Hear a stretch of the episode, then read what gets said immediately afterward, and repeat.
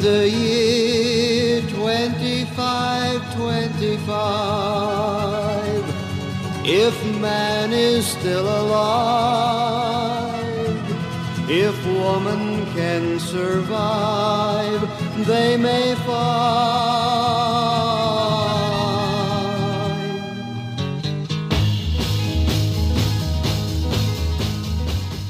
Hello, everyone. This is Rumble. I'm Michael Moore, and happy Earth Day. Um, hopefully, you, you'll still feel that way by the end of today's podcast. This is part two with the filmmakers uh, Jeff Gibbs and Ozzie Zehner, uh, who um, have made this incredible uh, documentary that I executive produced with them called Planet of the Humans. Um, that was what our podcast uh, dealt with yesterday, and we encouraged you to go on my YouTube channel and watch it. And oh my God, it's amazing to see um, just how fast this film has shot around uh, the internet here in just the last, um, well, less than 24 hours. This is, um, congratulations, Jeff and Ozzie, first of all, for, um, for a, for first time filmmakers on your first day of a release of your first movie and to have it be this overwhelming and to get reviews um, in uh, the Wrap by uh, the the um, really wonderful film critic Steve Pond in L.A., um, but also in Variety. So again, congratulations, and I uh, hope you're feeling good about all of that. Um, yeah, we're feeling very good about it. It's extremely exciting. It's kind of we can't uh, sit still. No, we haven't I'm, slept, but yeah, other than that. Yeah. Yeah. And it's such a, it's such an auspicious, uh, you know, kind of a world premiere day. Um, you know, the world streaming premiere day, instead of a red carpet and, uh, and, uh, limousine, I'm, I'm like, uh, whose turn is it to take out the uh, compost? Oh, I'm the only one here. It's mine.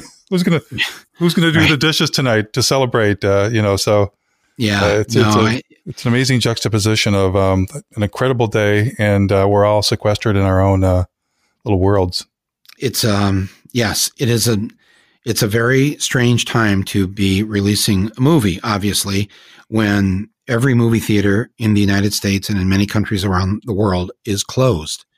So we're releasing a movie during the time that cinemas have been shut down. Um, so not exactly when you necessarily would want to release a movie, but we all thought, why don't we do this now? Why don't we do it now while people are facing the struggle of this pandemic because, um, as we said yesterday, this is a um, this is really just kind of a, a, a warning call um, for what is most likely ahead in terms of how the Earth is responding to this particular species of ours, and um, and the the concept of mother of Mother Earth, Mother Nature sending us to our timeout room right now to think about what we've done, to think about what our contribution as a species has been to us getting a virus that our bodies know nothing about and are killing um, uh, tens of thousands of people around the world. Um, so we've thought, what better time than to release Planet of the Humans and to and to encourage a discussion and a conversation, which is exactly what happened. I asked people um, last uh, yesterday, yesterday's podcast, to please watch this movie and then send us an email or a voicemail um, or comment on social media or whatever. And um, boy, um, did you! The response today, Jeff and Ozzie, has been so overwhelming so, um, I mean, I expected, you know, there would be more people that would be maybe upset at some of the things that we're saying because we are, we are calling BS on a lot of stuff here in terms of what the corporate environmental movement has been doing to the, to the real movement that I know people feel like they want to be a part of. And certainly on a day like today, on Earth Day.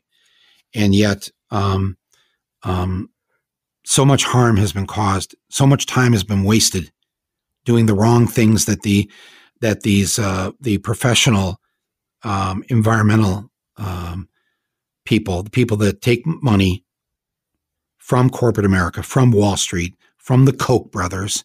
Unbelievable. The things that this movie exposes and the reviews uh, in the last 24 hours and the comments from people here who have written in um, are basically stunned. Um, and they should be. I'm, I've been waiting so long, Jeff, for this film to bring the truth to people, even if it's an uncomfortable and painful truth. You have done that with this movie, and this thing is exploding. I mean, it's it's just um, amazing. YouTube last night uh, gave us uh, the people there gave us a call to share with us the analytics, the data, you know, all the stuff to, and they were blown away. First words out of their mouth were, were these numbers are, and I'm quoting, insane. um, now I know if you spend a lot of time, like I do, watching a lot of things on YouTube. it takes a lot for YouTube to call something insane. I tell you right now. It's, it's like, okay, uh, is that a pot calling the kettle black here or no? But you know, but this is oh my god, these people are so great at uh, at YouTube, and they are. Oh man, I can see why they why they finally they why they got to who they became, and the service that they provide for people. Um, I, I know.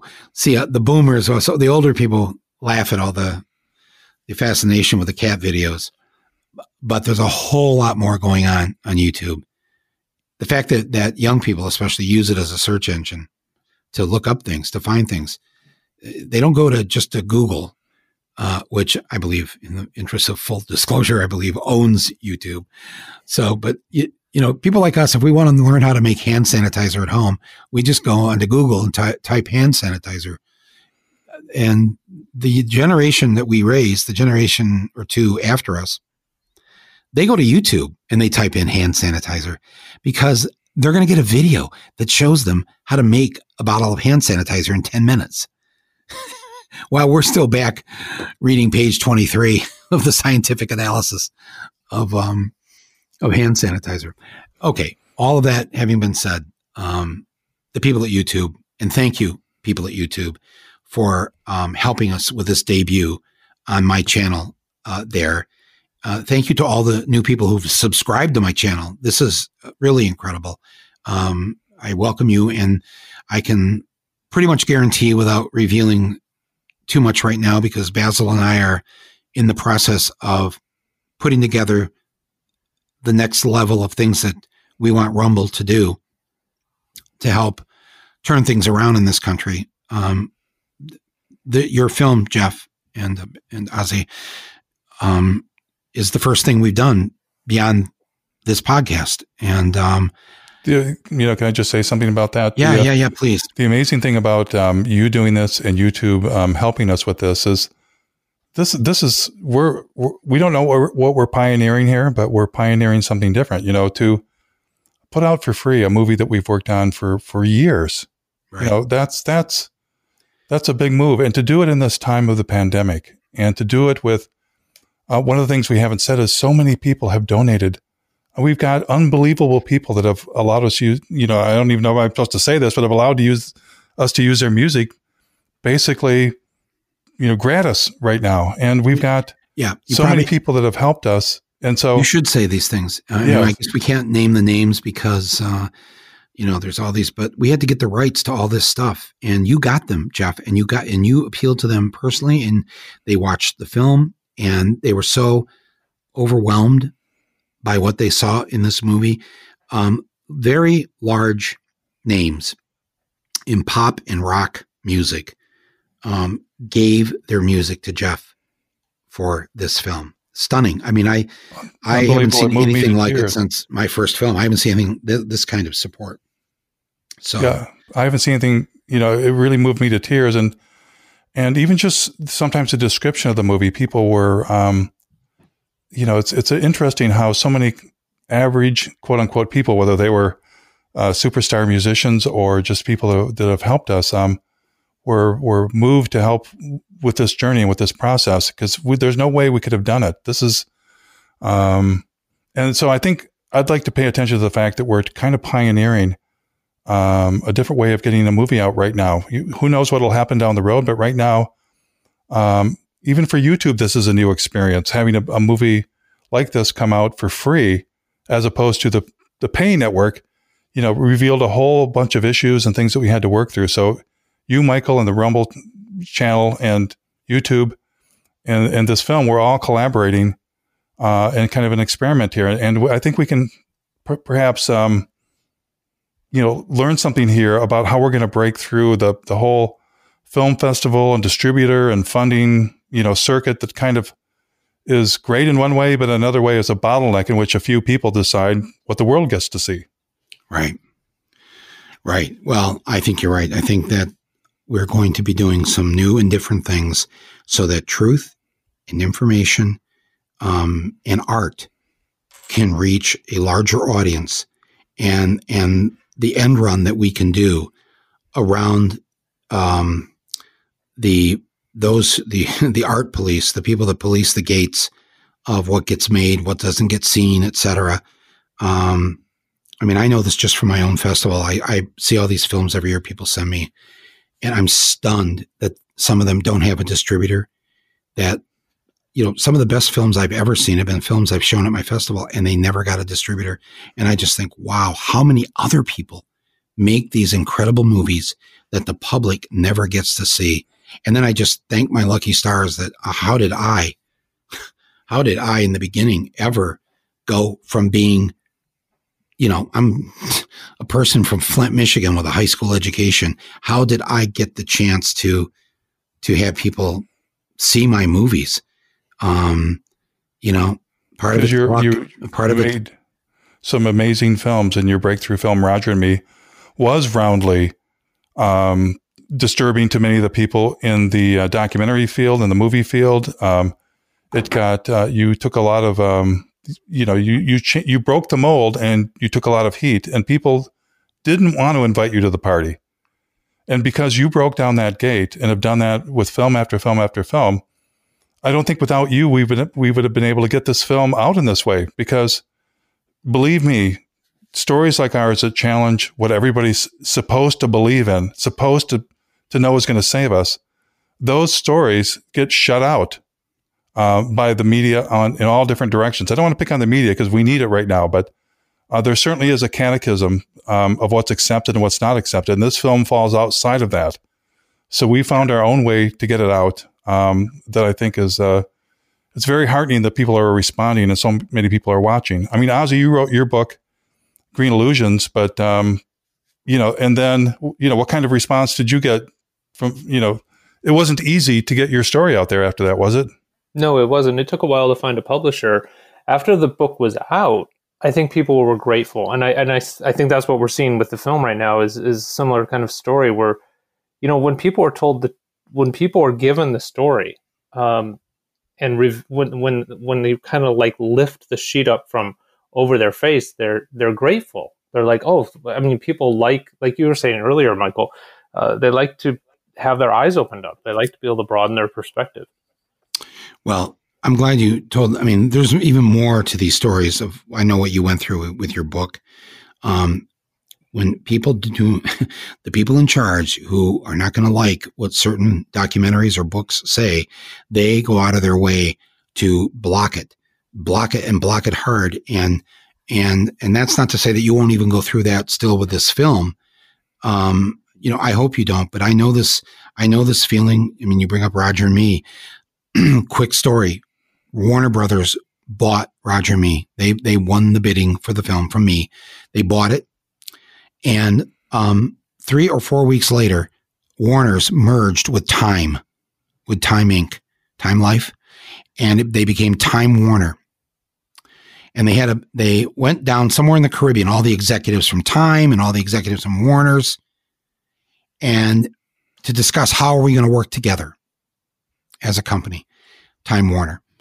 And one of the top executives at Time, at Time Magazine, says to the people running Warner Brothers.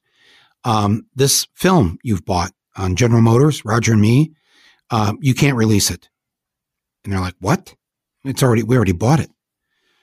Well, then eat the money because you're not releasing it. General Motors is one of the, if not the top, top advertiser in Time Magazine every single week. And this company is not going to shit on its top advertiser. And when I heard this story, I mean, I'm just trembling, right? I'm just thinking, there goes my first film that's going to be flushed right down the toilet. But the people at Warner Brothers were not going to have any of it. And they decided to use this moment. They knew they had to do this to put their foot down with their new corporate overlords, or their life would be miserable from that point on. And so they decided to take a stand and tell the people at Time to fuck off, that they're releasing this film. It's already been bought. You know, tough shit if you don't like it. And and one one of those executives later told me, I don't want to out this person, so I'll use the pronoun they. Told me that they had been um, key participants and members of the Students for a Democratic Society (SDS) in the '60s. The Port Huron Statement, Tom Hayden, all of that, and that this person said um, there was no way in hell that people were not going to be able to see this movie. And I thought, wow, there's an example of somebody who does not look like they were ever in SDS. Um, and you run across these people every place. They're in, they're everywhere who have a conscience and who have the fight still in them. And it, that, that, that person and the rest of the people that Warner saved my movie from time back down and people got to see Roger Me. Had time won, we wouldn't even be on this podcast. You never would have heard of me. You never would have seen the next film or two or three or any of them probably. That would have been the end of me. I was already so far in debt and on unemployment. It, would have been retiring from General Motors right about now. So. I'd be off. I'd be on the, that Buick assembly line that you got me a job on. That's another story for another day. But um, anyways, my friends, let me just get right to the to the mail, to the mailbag from today. Uh, I'm just going to read a couple, uh, three of these, and then we want to throw our Earth Day uh, party here on the podcast. Um, this um, is from Charlotte Ann, and she writes, "Just watched the movie Planet of the Humans, and it ended with me sobbing. Seeing the monkeys, the last scene of the film, the I believe orangutans, right, uh, Jeff? Um, orangutans, yeah, yeah, dying there. Seeing the monkeys, the orangutans, was the last straw. I have had my suspicions and my cousin tells me the recycling scam too, that it's dumped in the ocean. I'm praying that this film has an impact on all, all, and all that I have left, I put my hope on is in God. Well, God in this film. I'm old, 77 years old. Thank God. Bless you for the work you do and I follow your lead. I don't know what to do. I know the marijuana movement was successful, but got hijacked also by the same scheming corporations. People tried to stop putting humans in prison because they possessed marijuana. And now becoming legal in so many states with corporations making a profit off the very thing that they supported candidates for who voted for policies to lock people up. Wow. Diane Risden writes Dear Michael, first of all, thank you for your podcast, Rumble. I look forward to each episode. Second, holy shit. I watched the movie, Planet of the Humans, before I finished listening to your podcast yesterday because I felt the urgency you and your guests conveyed. While I did not watch it alone, I asked my husband to watch it with me because he's in the house with me 24 hours a day, seven days a week. The movie shook me to my core. So many things that I believed in, such as solar and wind power, are flawed. Flawed. I wanted to believe that a movement toward green energy was making a difference. Boy, was I ever wrong. Truthfully, this pandemic and the staying at home has me believing that this is a chance for us to reevaluate how we live. Let's stop consuming so much stuff. Let's grow our own food. Let's read. Let's ride bicycles. Let's live in smaller homes. Let's live in communities where we share things, where we care for each other. And the list goes on. Thank you, Michael and Jeff Gibbs. This is a powerful movie, and I hope it goes viral in an unprecedented way. With profound gratitude, Diane. What do you think of that? That's pretty good. that's that's amazing. Oh man, I could barely get through reading it. Yeah, that's that's pretty spot on, isn't it? I mean, that's so heartening that. Um, um, that's her first takeaway. And the first number one, let's stop consuming so much stuff, and let's live a different way with each other. Boom. That's one of the reasons we wanted to we wanted to strip away the illusion that solar and wind were going to save us, because I've really felt, and she encapsulated it that that story is in the way of the real story. It's not just that they don't work. You know, I have no personal interest in taking down renewable energy, except that story is replacing that illusion, that fantasy, um, us grasping the true nature of the mess we're in. And uh, that's so, just so beautiful that she got that. And I do believe the movie, w- whether you get that right away or over the time or over time, works on people in, in that way. And uh, it's it's very moving. Um, Ozzie. Yeah, we found people will watch the movie and then come back a week or two later and say, you know, I can't get your movie out of my head. Yeah, yeah, and it does. It works on people. It, I, I've noticed that. You know, um, I think there's been a shift away from when we had our screenings last year at the Traverse City Film Festival and our a few few other screenings on the journey to um, getting the film ready for now. Um, people were like, "What are we supposed to do? What are we supposed to do?" Even though it's in the film half a dozen times, it's hard to absorb. And so I think this pause, where we've been sent to our rooms to think about it, does help us come to grips with, um, "Oh yeah, maybe what we're doing now is part of the solution. We don't want it to be this drastic and this painful." But um, you know, people shouldn't have to die for us to get the message.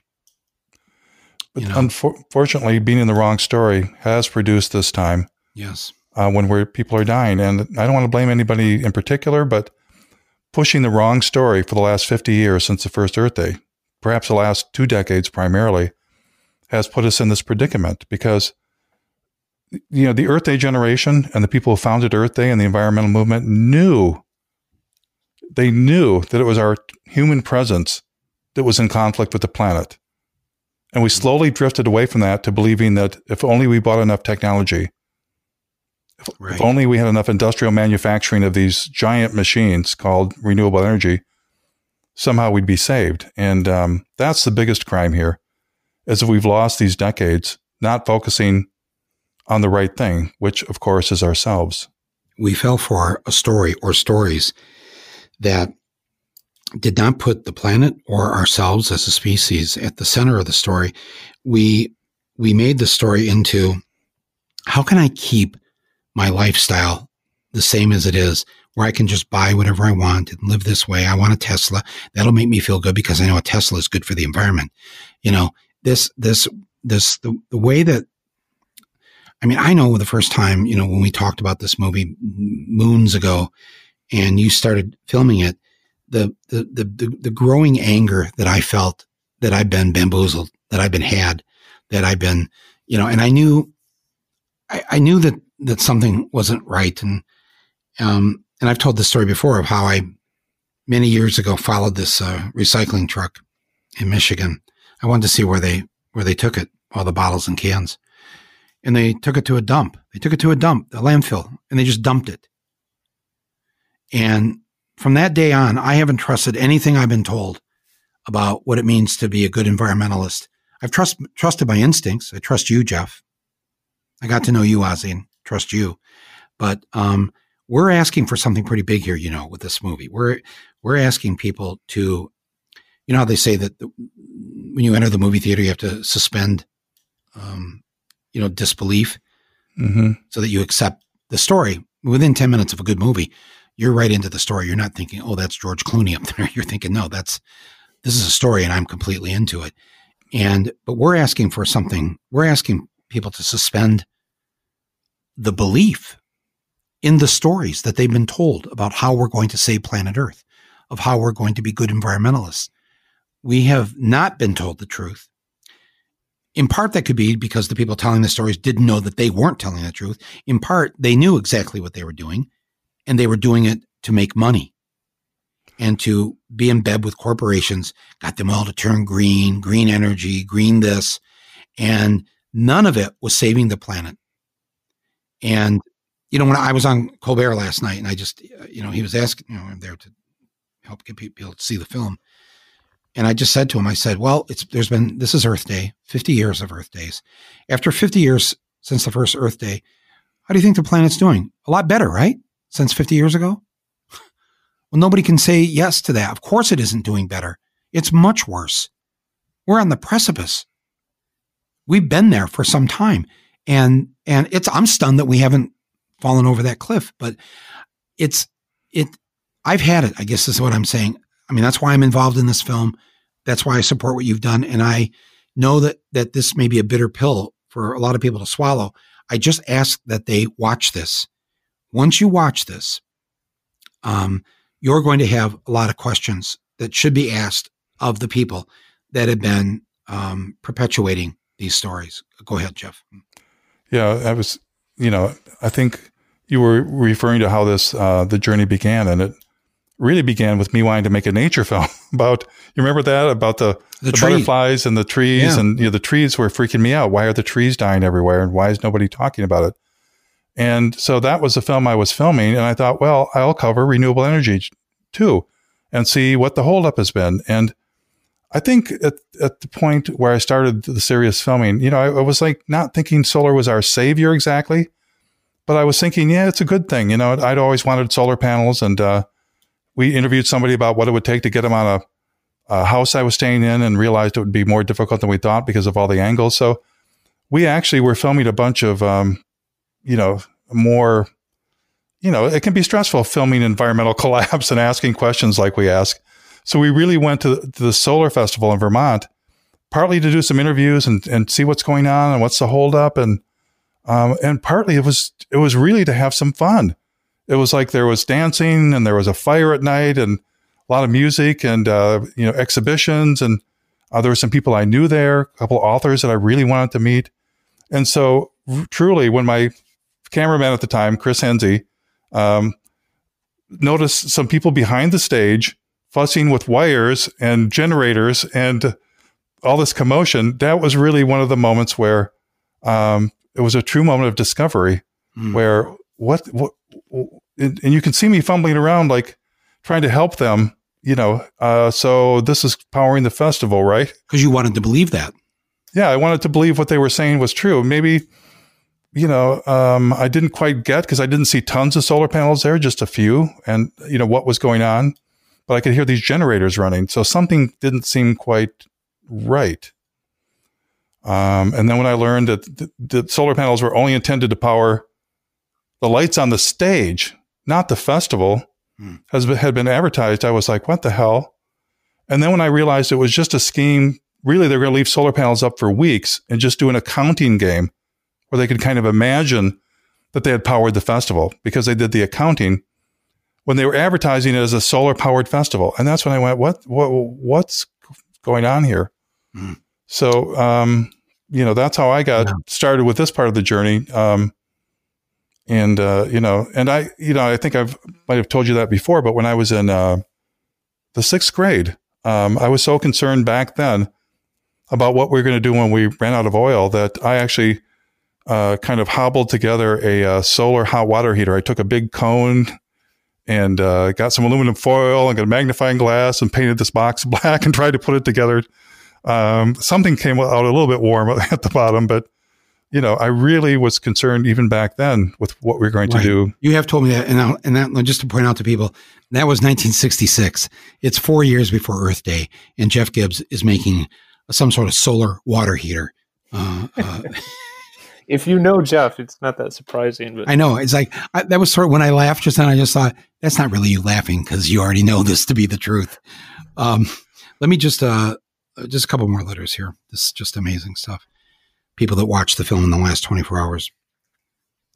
I just watched your new movie, Planet of the Humans, um, and I am profoundly changed to the point where I'm not sure where we go from here. I know now that Donald Trump is not the only evil player in this story.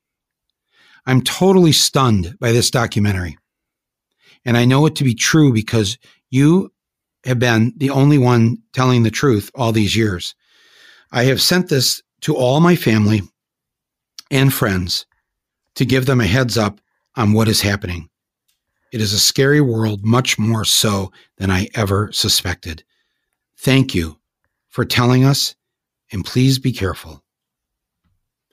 The next one comes from Richard. He says, Sounds like the solution, Jeff, is a virus with the virulence of COVID 19 and the mortality rate of Ebola. A solution that depends on humans doing the right thing, though, sounds like fantasy to me.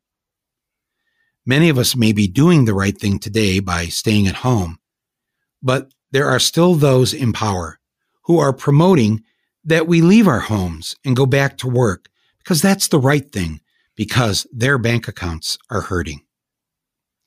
Hopefully, there is a less horrifying solution and a more realistic one that you can propose. Mm. As you said, you essentially propose it throughout the film, but but you're right. I don't propose. A, it's a hard a little bit. Yeah, why don't you explain? How do you answer somebody like this? Because um, Sure. For for one thing, this person is going to a dark place because the dark place is in all of us right now. And it's good to expose that dark place. And I and I thank comments like this and questions like this. That dark place is the imagining, and I've heard this over and over again. Oh, we're going to need a virus. We're going to need a plague. I made this movie to avoid a virus or a plague taking us out for a couple reasons. I don't want humans to suffer like we're going to suffer, and we are suffering now. And making being in the wrong story has led us to this point. So this is no solution at all. This is this is this is a wake up call, but it's not the solution. And it's also not the solution for the planet because if this civilization tumbles down and falls apart, on the way down, we'll take everything with us. We'll take the whales, the fish, the trees, We'll take the bushes. We'll, we'll starving people do horrific things.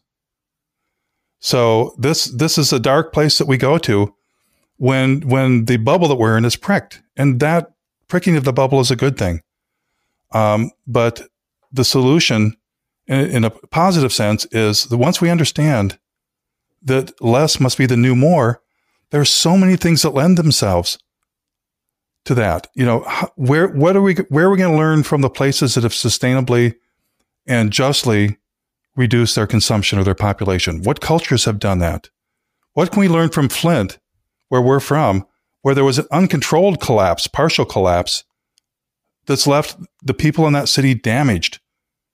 But in the solution to that, we're going to need engineers, we're going to need water experts, we're going to need planners, we're going to need sociologists, we're going to need social workers, so, you know, to me, which we didn't go into in the film, but we're going to go into in more podcasts or, or whether it's more videos or movies or discussions, this movie is to set us with the right set of questions and aiming towards the right direction. And from that, there's hope. So, um, the dark place we go to, oh, throw your hands up in the air. That's a natural phase to, to come out the other side and say, okay, okay, we've had our fit. It's depressing. It's hard. We're angry. And now, what is the nature of the problem we're facing and what can we do about it? And even if there's only a small chance, the only chance we have is by asking that correct set of questions. And that's my soliloquy for today. Wow. Well, that was beautifully put. And Ozzie, you want to add to that? I mean, it's just you get this all the time too. It's like people go to this oh, you know, this extreme when as soon as you prick the burst their bubble about um, green things are going to save us. Yeah, because I, I, I think it's a, it's an anxiety that people have, and it's an in, intangible one that you can't really kind of put your finger on. But there's this understanding that there's an underlying problem um, that just seems so overwhelming. I think I've had moments like that. I mean, maybe we all have. I, I don't think it's unique to me, where I, I do feel like it's hopeless, or I do feel overwhelmed, or I do think you know, there's no way we're never going to be able to figure this out. Um, that's one of the things I like about the film so much is that it can start to reorient your thinking and well, you know, if you if you have that reset and you say, hmm, um, if you're not if you're going to think about the problem uh, by stepping back and looking at the larger picture, then then you could start to see it differently. Um, and I think that's what we need to do with the whole movement, not just not just one one person at a time. And that's where the that's where the the, the film really has a lot of power because it's a story that can move a lot of people in the direction that we need to go. Let me give another analogy, which is like um, when I was a therapist, one of the things I realized that we as humans, this includes me, this includes all of us, sometimes we have this place, let's call it our garage, that's attached to, attached to our house. And we have some garbage and it's kind of smelly, so we throw it in the garage and slam the door shut. And then the next week there's some more garbage and we throw it in the garage and slam the door shut. And after some months of this, the garage is a reeking mess and we just keep that door shoved tight, but we keep getting more garbage. We keep throwing more stuff in there. And so there comes a time when it's gotten worse. The longer we wait to have this reckoning uh, with what we've thrown in the garage, the worse it becomes. But only by going through the wretched smell and and the the dealing with all this stuff that we've been avoiding dealing with can we come out the other side. No other options really, I don't think, exist for most of us. Um, we just if we just keep slamming that door shut. So I think this is a journey that I, and a process that I trust um, and that we will individually and collectively come out the other side only only if we're willing to face the darkness that we've helped create and that we've also been led to create by the system that wants us to believe in a fantasy because it's profitable for them. That system being the system of not just profits, but more profits and more profits and more profits and more stuff. Growth, growth more, more growth, more. Right. And how in the hell did that system of greed and profit hook itself up with a movement that started 50 years ago today by a bunch of hippies who essentially had rejected this concept of the few shall be rich and the many shall serve them. That was that, that generation. We're that generation. I mean, we grew up with that feeling. Um, I was there, part of that first Earth Day happening in in uh, Michigan, and um, how Jeff did so many, and you you call people out, you name names in this movie. How did the Sierra Club go from? I mean, from this great thing started by John Muir. If you don't know who he is, you can you can look him up. But really, one of the first great. They didn't have the word then, environmentalists. Uh, actually, it was his birthday. It's his birthday. It's every year. It's uh, he's long gone now. He's somebody who was from the 1800s. April 21st was his birthday. I always remember that because it's the day before Earth Day. And what he must be thinking, if he is seeing or could see what has happened to the Sierra Club, to these environmental organizations that started being in cahoots with hedge funds and um, money funds, uh, t- tying this movement to the to the point. I remember you showing me the Sierra Club website. I don't know, it's a couple years ago, and they're they're selling things. They're selling these solar panels and these other things. I can't remember what it was. It was electric on, cars. It was choose your electric car. You know, uh, choose your electric, on the on the Sierra Club. So so they're then in business with these companies that are profiting off what they call green energy. But in fact, as you show in the movie, these things are anything but green energy. They destroy the environment. They run on fossil fuels. They can't exist without fossil fuels as a backup. So it it it just Jeff, help me out here. Seriously, how did these groups, these environmental groups, these people that we used to believe in, when did they leave us and and become tied into um, profit Wall Street? Um, you know, the, the, what you show us with with Al Gore. Oh my God! I mean, Al Gore. We all, you know, we all have like I think probably a lot of us good feelings about Al Gore. I mean, he first of all he won the presidency. He got the most votes over Bush, yet he didn't because of our system, because we never correct that part of our system. So, so he loses. Um, he makes this film. He gets everybody thinking again about what was called global warming uh, then. Oh man, we made Fahrenheit 9/11. We made Fahrenheit 9/11. You know, you made it, and uh, some of us had the privilege of helping. Well, you were the co. And partly in the Thank despair because Gore lost. That's right. I mean, we were really. We begin the film with that. We begin the film with. And this, I have the music under that. Yes, you wrote that music, and and we wanted to we wanted to draw people out into the sense of look at this robbery that took place when we the people elected this man president. No, no, the whole first part. This is why we are not. This is we are not people with axes to grind or bones to pick here. We are the we are the people who voted for Al Gore. We are the people who, um, you know, did what we could, even even with my support of Ralph Nader. And I explained this back on our podcast episode where Ralph was our guest that I refused to participate in the part of Ralph's campaign where he was trying to get the swing states to vote for himself, and he knew that none of us had agreed to that. I tried to meet with Al Gore. I, um, you know, began, and this is what part of my disappointment um, after his movie I was trying to see where he was. I wanted to get an interview and I wanted to talk to him. And I began to see all these really powerful restrictions against um, anybody like me kind of covering um, him after the film. And I thought, wow, that's kind of weird. You like no journalists were allowed. Mm. In fact, you couldn't even bring a pencil and paper um, to his talks. It was one of the things that was on a contract that um, some places were being asked to sign. And um, so, you know, I still I know this might sound weird, but the people that you see criticized in the movie, I still have hope for them. And some of them I still love and admire. Of course. Yeah. These these are people in our family yeah. that we may, we're criticizing because we need to air out the family dirty laundry to go back to the uh, you know, the garbage analogy. Right. And I would answer your question by starting with me.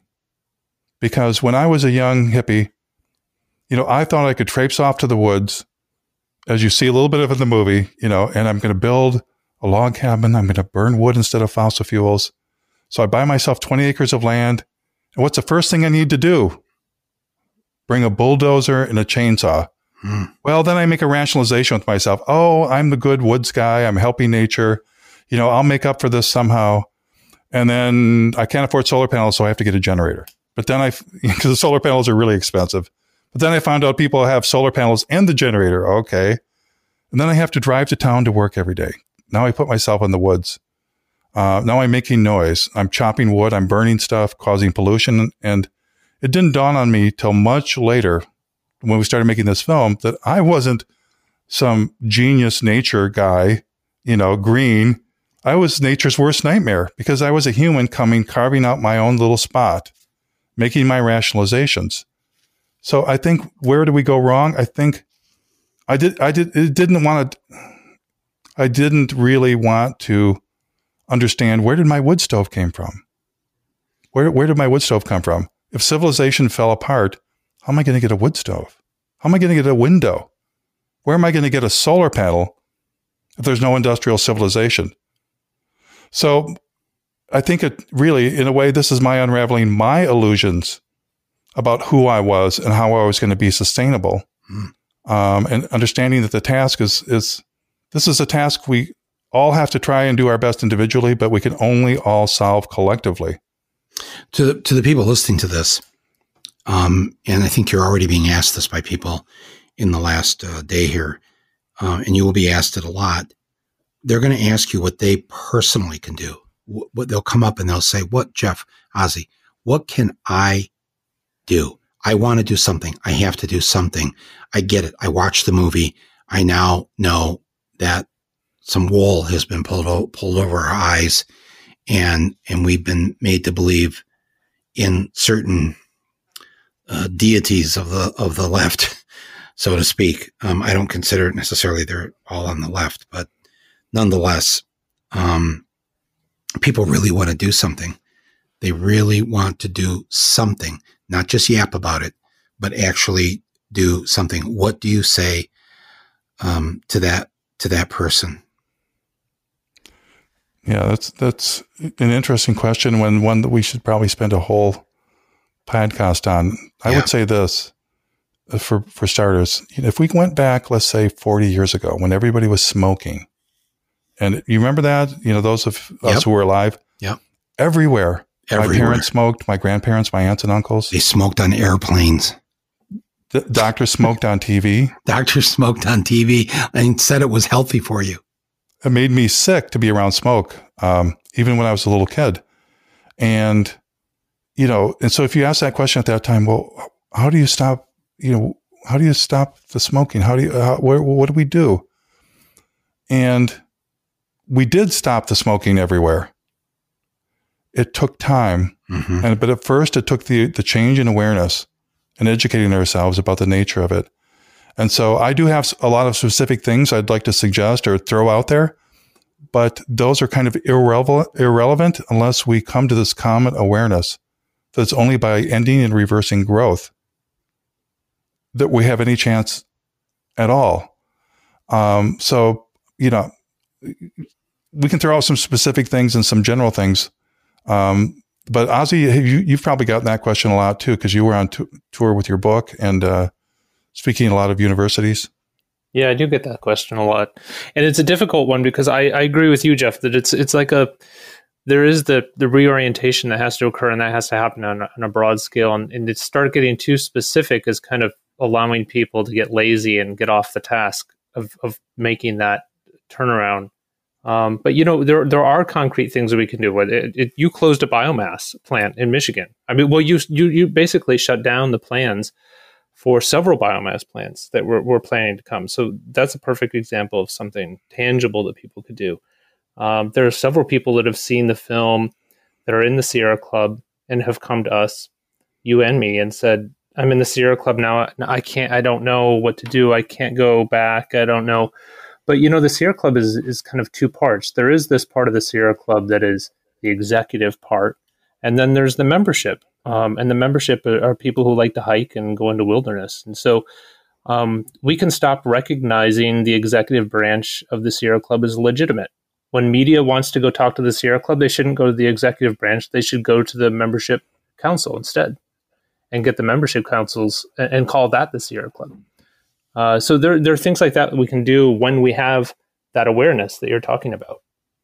But it's not just the Sierra Club too. In this movie, in this movie, you guys, you confront Bobby Kennedy Jr. Um, you confront Bill McKibben, um, who is one of the top leaders of our environmental movement, and yet you call him out on how he went around the country for a number of years, encouraging people to set up biomass plants, burn trees, um, burn waste, burn. Um, and in the movie, you, and I, I, know personally, you tried to reach him um, a number of times, and, and, like these other people, they wouldn't speak to you. So you just went to where they were and, tr- and very politely tried to ask them why why are you for the burning of trees? The the amount of pollution that that causes, the the the deforestation and all the how that upsets our whole ecosystem. Um, how can you be an environmentalist and and be for biomass burning? And you were just given the old heave ho, the shove off. Um, I think he made a McKibben made a joke to you. Um, I can't wait home to get home and throw some more wood on my fire in my gas in my in my uh, wood stove uh, in my home it was sad to see this because, I mean, here's somebody that's was trying to warn us a decade ago that if we don't stop this carbon in the air, we're done. 350 parts per million. Yeah. That's what he said. 350 parts per million. Uh, if we go beyond 350 parts per million of carbon in the atmosphere, we're cooked and there's no way to turn it back. There's no way to go up there and scrub the atmosphere. We're doomed. And the fact that we are now a decade or so later and we're at, I don't know, do you know what the, late, the latest number I saw was 410, 410 parts per million? Um, that was he wrong? Is it okay to put more carbon you know, up, in the, up in the right. air? in the movie, you know, um, we try and emphasize um, that it, the problem we're facing is far bigger than climate change alone. But climate change itself, of course, is devastating. And the only three times that we've used less fossil fuels in recent history, probably since Earth Day, the three times are the days after 9 11, the skies got clear. Mm-hmm. Uh, the Great Recession, uh, there was a dip in fossil fuel use and uh, carbon pollution. And now, so what about the only solution to move forward is for less to be the new more? Um, don't we get? Despite trillions of dollars being put in green energy, and I don't know if I've told you this before, um, but or if you remember, but during the uh, the pipeline protests um, a while back, I actually out in the had a previous encounter with Bill McKibben. Oh, hmm. And I asked him, you know, what I wanted to ask him was uh, was about consumption and growth, and these, and I kind of got an unusable interview because he just was like, oh well, we all have to do the best we can, and you know, it's kind of too late for individual responsibility. Um, and I really didn't want to push him. And that's the, uh, some other people got angry that I asked him that. And I just kind of, um, wandered away. But, um, I've been trying to reach out and have this conversation about consumption growth and overpopulation for a long time. I actually paid several hundred dollars to get into one of these carbon, you know, dinners with all the uh, environmental stars and all the corporate people and the, the big shebang in uh, Washington, D.C. with Richard Branson. And uh, Denis Hayes was there too. And I didn't chase after Denis Hayes. But I, I walked down the hall. Denis Hayes with my camera pointing downward. Co-founder of Earth Day. Hmm. Yeah, I, w- I walked down my hall, and Richard Branson is an airline uh, billionaire who's yeah. at that time had made promises to help save the planet. Right. So with my camera not even pointing at him, I walked down the hall gave him my card, talked to him for a minute, told him I was working on a documentary. Uh, so this attempt to kind of bridge the gap and have an early conversation about that has been um, a part of my journey because I've wanted to not, I've wanted to collaborate with all these folks um, and see if we get on the same path. Um, and wow. what you said earlier about you know the solutions, just yeah, two other quick things. Yeah, yeah. The the very idea that you keep that's been pushed for the last couple decades, I think we're kind of addicted to it. Oh, here's one simple thing, 10 simple things you can do. You know, you recycle, you can, you know, uh, you can carpool, you can, you know, um, it, th- one of the things in our local 350 group that they had, they made a video about was you can inflate your tires properly. Hmm. Okay, the planet's dying, and right. the big message this week is you can inflate your tires properly. Mm. And uh, now, excuse me, after making this video, I've got to go go to the airport and, and fly to San Francisco. It's like um, some this little thing that we can do, sort of deal, is a, has been a distraction, and it's been a promise that's never been fulfilled. And so, even though uh, there are things that just I think we should all be doing, like today, we cannot mow our lawn, right? If we never, if we all stop mowing lawns, there'll be millions of acres of habitat, carbon soaking habitat immediately. But you don't hear that because there's no um, who profits from that. Um, you'll hear that a little bit now and then popping up. Um, you know, you can you can buy some land and make sure that it never gets developed. Um, there's just many things that you can kind of do on a small level, but we have to work both on the local level, the regional level, the national level and the international level with the UN to move things towards, you know, in our community, how are we going to deal with and stop having, stop being addicted to growth? Mm. When's the last time anybody fought a development in Traverse City? Do you remember when that dune by Greilickville got plowed down two years ago? Yeah. The only way you knew was because you saw it being plowed down. We must have more environmental groups per square foot than anywhere in the country. And a, and a 10,000 year old dune got plowed down for a new subdivision, and there was no comment on it until people started going, What the heck is going on? So we can start with at every level beginning to fight the growth, get back to, to protecting trees. You know, people around the world are dying protecting trees. Well, in the US and at the UN, we're promoting policies that enable the burning and cutting of forests. This biofuel story destroying, you know, forests around the world and indigenous people, that's not news to people defending the forests and indigenous people in South America or Africa or Indonesia. That's only news to us. Sorry. no, I'm just. I just I, said what he said. Yeah, but how have we helped the people who are asking us, "What can I do? How can I stop that bulldozing? How can I, how can I um, bring these so-called environmental leaders back around to where they once were?" Maybe that's impossible now. Uh, maybe I think you just answered your question. How can you stop that bulldozing? Do we even care that there's bulldozing going on? That's well, work, I right? Care. I care a lot about these things, and I'll tell you, and it drives me batshit crazy thinking, well, why am I still doing? You just brought up a few minutes ago the fact you and I are from Flint, and when you talk about these tragedies, these the collapse that we're in the middle of, not just with the coronavirus, this started back in what 20 with Flint 2014 of poisoning the people there to the point where every child under the age of 6 from 2014 to 2017 2018 um, maybe even still today because they haven't replaced all the pipes once you drink lead and you're a child under the age of 6 you have permanent brain damage for life there is no way to reverse it there's no medicine to take there's nothing you're permanently brain damaged. And the governor, once he knew what was going on, did nothing about it. There's a great story in Vice this week, if you get a chance to read it. Uh, he knew this. He let it go on. It's a majority black city. Who's going to do anything about it? he knows that, like a like a good, smart, rich white person.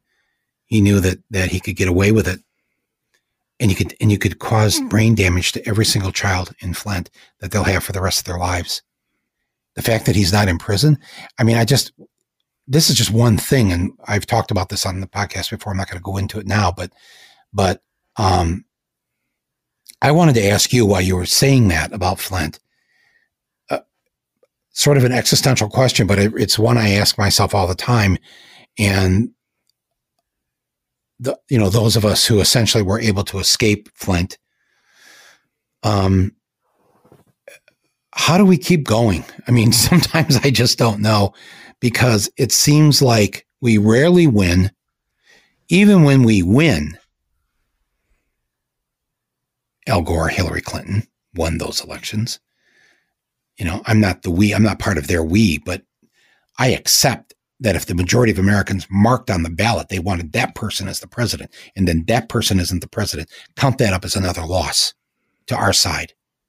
How is it how do we keep going? How how is the person even asking us what to do? The fact that anybody wants to do something after all this, after we've all been locked up, I'm in day 43. Um, I don't know what you guys are, how long you've been locked up. You know, we're all climbing the walls here and we're trying to figure out, and we and we see on the news the people that are dying in in Michigan this week. A five year old died of coronavirus oh no, it doesn't affect anybody under the age of 50. Remember that two months ago? It's like right. all the bullshit that we're fed. And um, maybe because you can hear the anger in my voice, and it's just why I want to keep going and keep keep fighting these things. Get this film. Anger is the antidote to despair. Well, okay, then it's a good thing. I mean, action is the antidote to, to despair. You right. know, when when I had clients or even myself, I was I've been desperately depressed, or people have been depressed you know, what, what should I do? What, I sh- what should I do? Well, you know, doing something, um, is begins the journey. And so there's, you know, there is so much to do. I mean, if we would have planned for the changes in Flint Um, there could be walkable, walkable communities. There could be clean water. We could have avoided so many problems. People could be using the empty lots, you know, to grow food and to plant trees. And, um, but when we don't plan for despair and collapse, we wind up in this situation. So I'm optimistic that there's just so much to do. I'm just hesitant to lay out too many little things and specific things because Yeah. that will be criticized too. Right. Um, And we'll have listen. We'll we're gonna keep. We'll be. You'll be guys. will be back on the podcast here. In fact, you told me just before we started tonight that you're thinking of starting your own podcast, which I love uh, this idea uh, to keep this discussion going, to talk about these things. Uh, is that really a possibility that you guys might do that? I mean, I'm not trying to get you to make any announcement here, but uh, uh, oh, yeah. What, what, what were we going to call it, Ozzie? Okay, first of all, folks, wait a minute. Let me just stop. I can tell just by the tone in Jeff's voice that they have probably got two names. One's a really good name, and one is from Jeff, the master of puns. Uh, am I anywhere close to Yeah, the possibility here? I got it. I got it right there. You got right? it right. Okay, Yeah. let us hear. Let us hear the the sens- sensible adult uh, possible name of the podcast. It- I'll, it I'll be- cover that one. That would Okay. be the Planet of the Humans podcast. that is an excellent name for a podcast. Planet of the Humans podcast. Featuring Jeff and Ozzie. Jeff and Ozzie. I love this. You know, not, or it's not Ozzie. Podcast of the Humans. Wait a minute. What's the whoa, wait, whoa, whoa, whoa. I missed the what's the panorama one? Podcast of the Humans. Oh, that's not bad actually. Podcast of the Humans. Yeah. Featuring Ozzie and Jeff. I see. Not Ozzie gets top necessarily billing on that that one. You put him in the top of the of the one that has the Of the funny one. of the the punny one. oh man, guys, it's Earth Day. We should be celebrating. You know what? We promised people a party. If they came to the podcast today, this would be the Earth Day party. And of course, I'm being somewhat facetious, but I think in talking to you since uh, the film was released yesterday, um, you have thought a lot about yesterday's podcast and and what you wanted to impart to people here on Earth Day. Um, so why don't why don't you just have at it here in our in our remaining minutes? Hmm, Who wants to start, Ozzie? Well, I mean, I would just say to wrap up that we should take this moment to think about um, the time that we have and what Mother Earth is trying to tell us, because we're definitely being told, um, and and this is our chance to. I think this is a really op- a real opportunity to to reevaluate uh, where we see our place in the world and our future in it. So, yeah, I see. I see that. That's where I see the hope. Jeff, I'm feeling ex- very hopeful because I know that only the transformation that comes with awareness means that we have any chance at all. And I feel like right now, thousands of people are having that transformation. I don't know what that's going to produce or what's going to catalyze, but it's our only hope. And I, I want to make a call out to the uh, my fellow members of the Earth Day generation that um, we did have many, many uh, profound awarenesses awarenesses that have been repeated generation after generation. I think we can join this current generation by recalling where we started and where we got lost. We did love the planet. We did want to live more simply. We didn't want to participate in the industrial complex and capitalism like we are now. Um, and I think this is a time when we can all rethink that. And, uh, you know, during the invasion of Normandy during World War II, the first wave of troops from the Allies were slaughtered. They were massacred, most of them. But what happened was they brought the armaments, the weapons, the munitions, the things to hide behind, and enough of them were left alive on the beach that the next wave was able to get up that shore and conquer you know, they invaded that beach to save people they didn't even know. That's what we have to recall about ourselves. This is not about us. This is not about us going out as as baby boomers or as as the Earth Day generation. Um, you know, this is about us leaving what the next generation needs, even if it means, means risking our own supposed happiness. And I think we still have that opportunity. Let's give a hand to the next generation who's going to get this right. And the, the reason I believe we can get this right, well, the part of Flint I grew up in, we had to turn off the water like once a week, several times a week, because brown stuff was coming out of there. Can you imagine what we were drinking back in the 60s? And, you know, because there were open pits of slag or what, something, acid, I don't know what, from the automobile factory. Because right near where I grew up, something blew up an oil tank and there was oil billowing out, you know, down on uh, Dort Highway, and we had to run back into the school. You know, um, so I know. Jeez, I remember that. Mm. That life. I think part of the reason I've been able to do this is I understand, and at the same time we were told, look, we're the wealthiest um, group of working class people on the planet. You know, we have the most wealth, and yet we had this industrial terror all around us.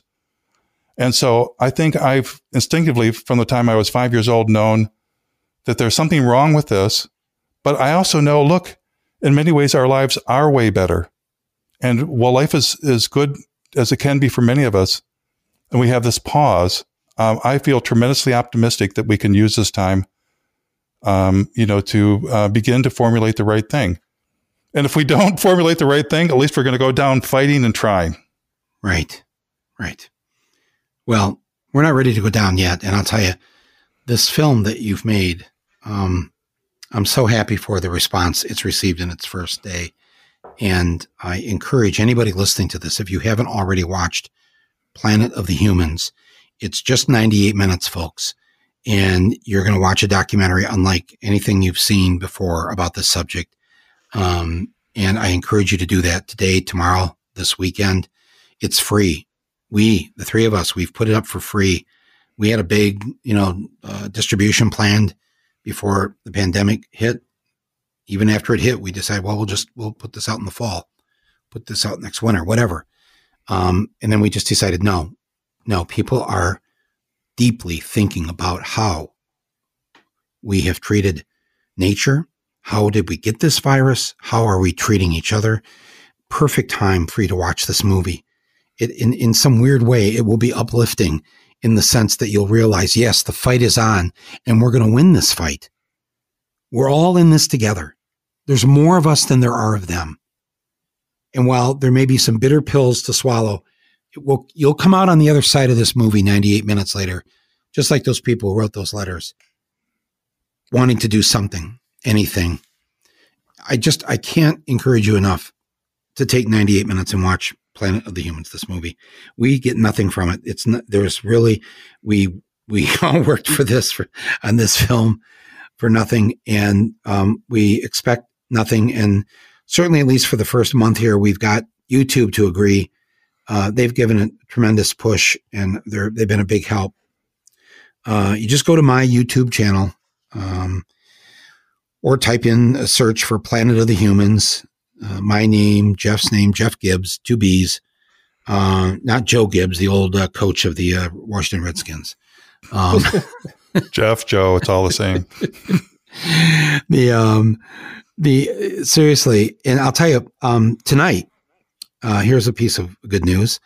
Um, Jeff and Ozzie and I are going to do a live stream uh, broadcast on our YouTube channel. We'll also carry it on Facebook on on my Facebook site, uh, uh, which is uh, facebook.com slash mmflint. If you can remember that, Michael Moore, mmflint. Um, I think we're going to have it on, I think it'll be on Twitter also, uh, but it'll definitely be on, obviously on our YouTube channel. So uh, that's going to be for, especially if you've seen the movie, try to see the movie before 10 o'clock Eastern tonight, because that's when we're going to have this live Q&A and discussion with you, the public, about um, this movie and all the issues it raises on on the evening of Earth Day, on its 50th anniversary. No better way to spend the the 10 o'clock hour tonight than with your fellow citizens of this planet who are deeply concerned about um, what's going on. So that's 10 o'clock tonight, uh, Eastern time. So that's seven o'clock Pacific. Uh, it's around three or four in the morning in Europe. Sorry, friends. Um, but it's also it's probably around 10 in the morning in australia so there you go uh, there's an upside seriously folks tune into this it's free it's a live stream come on um, and uh, i'll have links on the podcast site here you can just click the link i'll have them on my social media twitter which is mm flint uh, facebook mm flint Um, uh, it, I don't think we can carry it on Instagram uh, tonight, um, but um, it's always a good place to go for information. Um, if you didn't get a chance to see me on Colbert uh, last night, uh, you know, go to the Colbert site, uh, CBS. I'll try to get a link. I'll put it up on the platform here, if not today on, on our next podcast, so you can see this uh, wonderful conversation I had with Stephen uh, last night. Um, but join us tonight, right, Jeff? Ozzie, we'll be there. We'll be up. Um, It'll be fun. we'll be semi groomed, semi groomed, right? Semi. Um, yes. Uh, but uh, hey, I haven't done anything, I think, video wise with people on the podcast. This is an audio operation.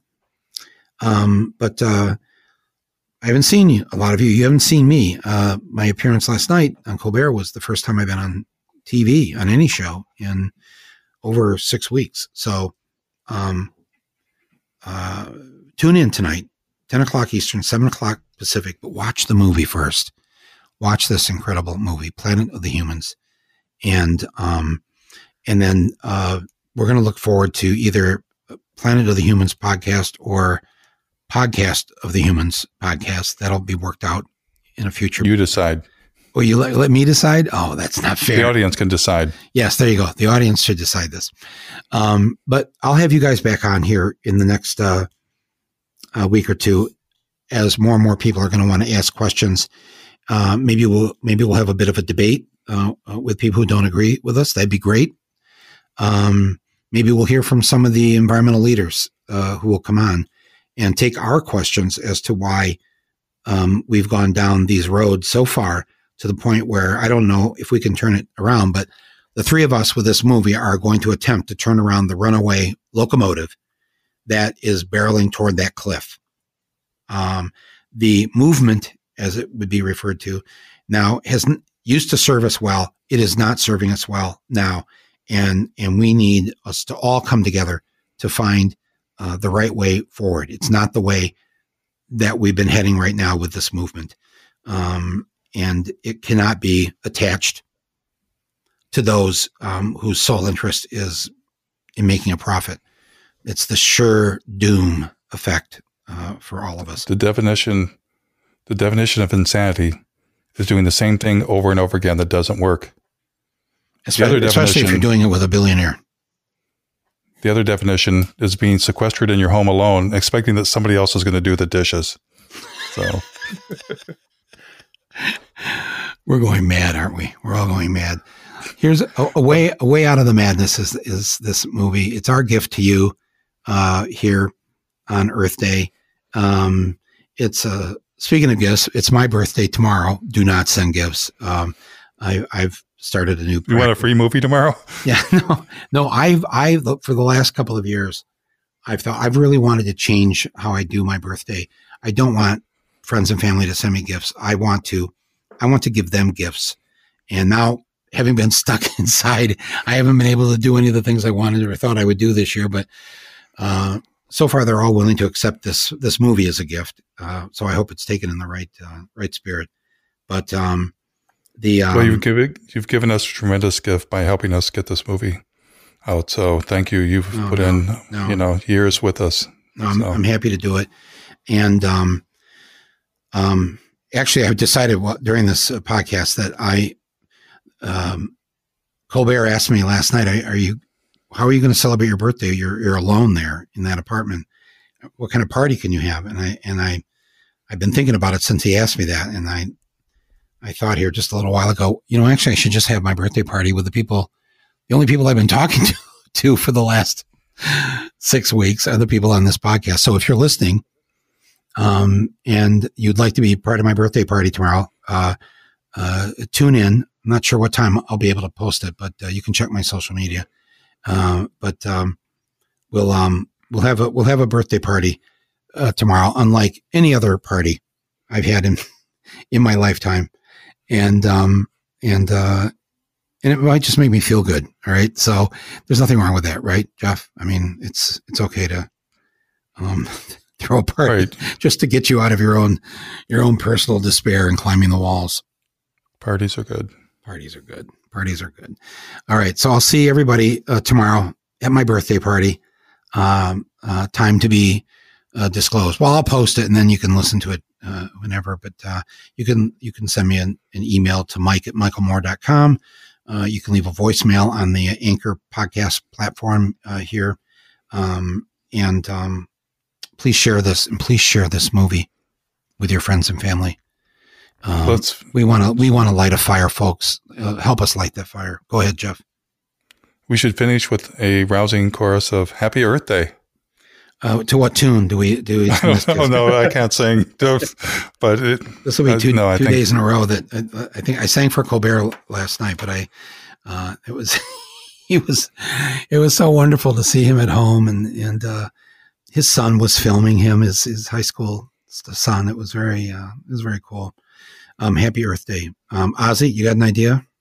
No, happy Earth Day. Happy Earth Day. love and your- Looking forward to seeing everyone, seeing what people have to ask.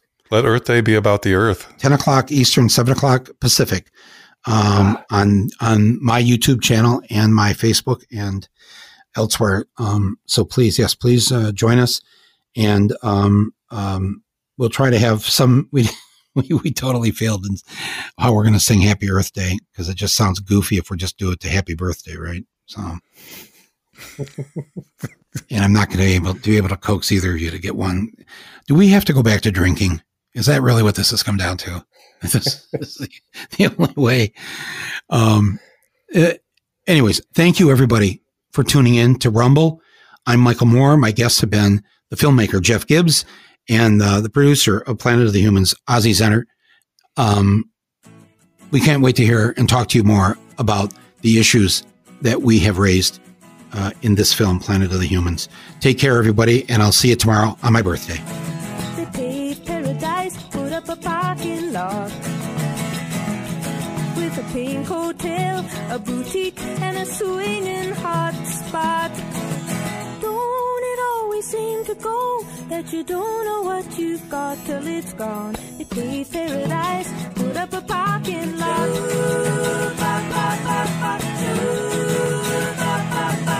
They took all the trees, put them in a tree museum. They charged the people a dollar and a half just to see them. Don't it always seem to go that you don't know what you've got till it's gone? They paved paradise, put up a parking lot.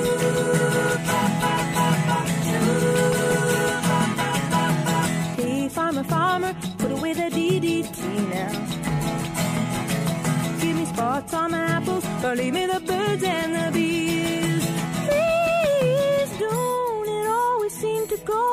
That you don't know what you've got till it's gone. They paved paradise, put up a parking lot.